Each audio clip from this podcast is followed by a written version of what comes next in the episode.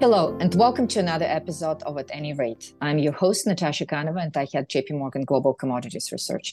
Today, we would like to discuss our preview of OPEC meeting this weekend. OPEC Plus Alliance is scheduled to meet in Vienna this weekend amid continued weakness in crude price structure. So both flat price and time spreads are weakening substantially, along with increased speculative short positioning. Since our 2023 outlook last November, we have argued that demand will not be an issue this year, but there will be too much supply. And to keep oil markets in balance, the solution would need to come from the supply side.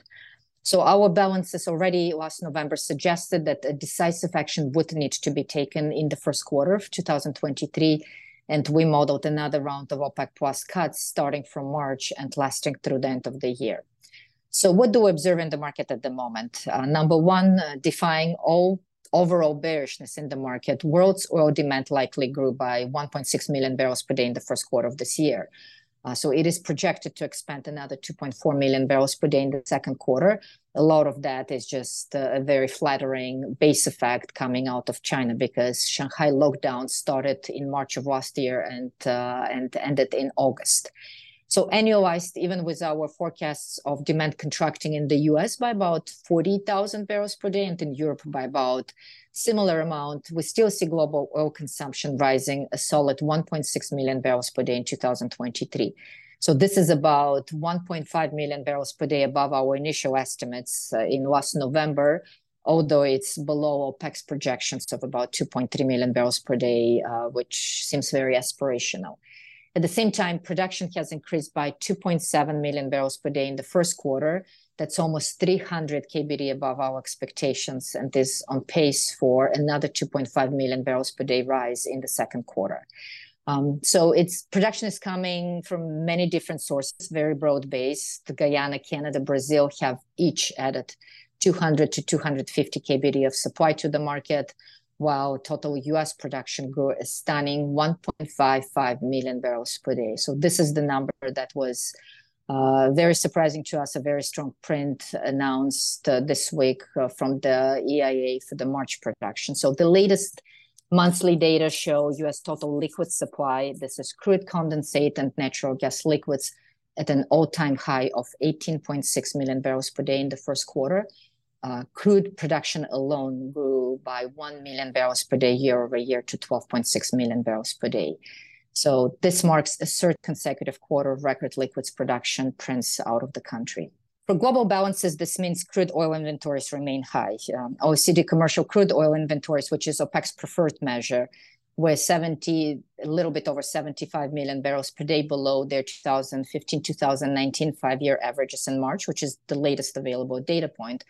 However, if we look at the same data in days of forward demand cover, observed commercial crude oil stocks in the three most visible markets with substantial amounts of storage capacity, which is the US, Europe, and Japan, stood at 23.1 days in May, up from 22.6 days in December 2022, and at exactly the same level as in May 2018, when Brent oil price traded at $77.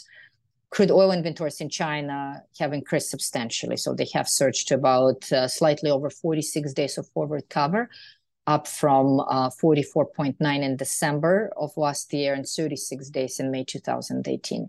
So one thing is clear, it's that the alliance waited too long to reduce supply. So this OPEC's 1.2 million barrels per day of voluntary cuts announced in early April took effect only in May. They became visible in the export data only in the second week of May. And it will likely take several more weeks to see whether the implementation and effectiveness of those cuts is taking place. Meanwhile, Russia's move to stop the reporting of its domestic production figures while maintaining high seaborne crude export levels has fueled substantial skepticism that the country has followed through on its promise to cut 500 KBD. Nevertheless, we do believe that Russian production has decreased in March, and refinery maintenance in April and May have reduced it even more. The maintenance shutdowns are likely over by now, and so it yet remains to be seen whether the supply reduction will stick. So putting everything together on paper and assuming no recession, OPEC's April cuts should be enough to tighten oil balances in the second half of the year. Yet so far, promise of future bullish supply tightening has not convinced the market of rising oil prices. Indeed, just looking at our pricing models, after tracking closely our price forecast through April, we were off only by $4. Brent averaged in the months of May $8 below our fair value. So we estimate that decline in positioning alone is worth about $9 to the price. So what we believe is that it will take evidence in the physical markets, and especially the backwardation in the price, to confirm what our balances imply before oil price can stabilize it and begin to grind higher. For that, the alliance, or at least some members, would likely need to cut more. So in particular, the current Saudi quota of 9.97 million barrels per day exceeds that of Russia by almost 500 KBD, creating a technical basis for additional cuts. So in theory, if this additional 500 KBD reduction from Saudi is matched proportionally by some OPEC+ members, it could result in a similar to April's 1.1 million barrels per day reduction in quota and about 0.7 million barrels per day drop in production. Communication is just as important as action in terms of market reaction to any cut. So we believe that to avoid fueling the prevailing market narrative, it is important to stress that demand growth continues to be robust. So rather, there is simply too much supply. So the producer group will ultimately have to confront the challenge of growing non-OPEC supply, including the U.S. shale. But we believe the degree of difficulty of meeting that challenge is largely contingent on the 2024 global growth outlook. Thank you all for listening to the Commodities Edition at JPMorgan's At Any Rate podcast. We look forward to continue the conversation next week. This communication is provided for information purposes only. Please refer to JPMorgan research reports related to its content for more information, including important disclosures. 2023, JPMorgan Chase and Company, all rights reserved. This episode was recorded on June 2nd, 2023.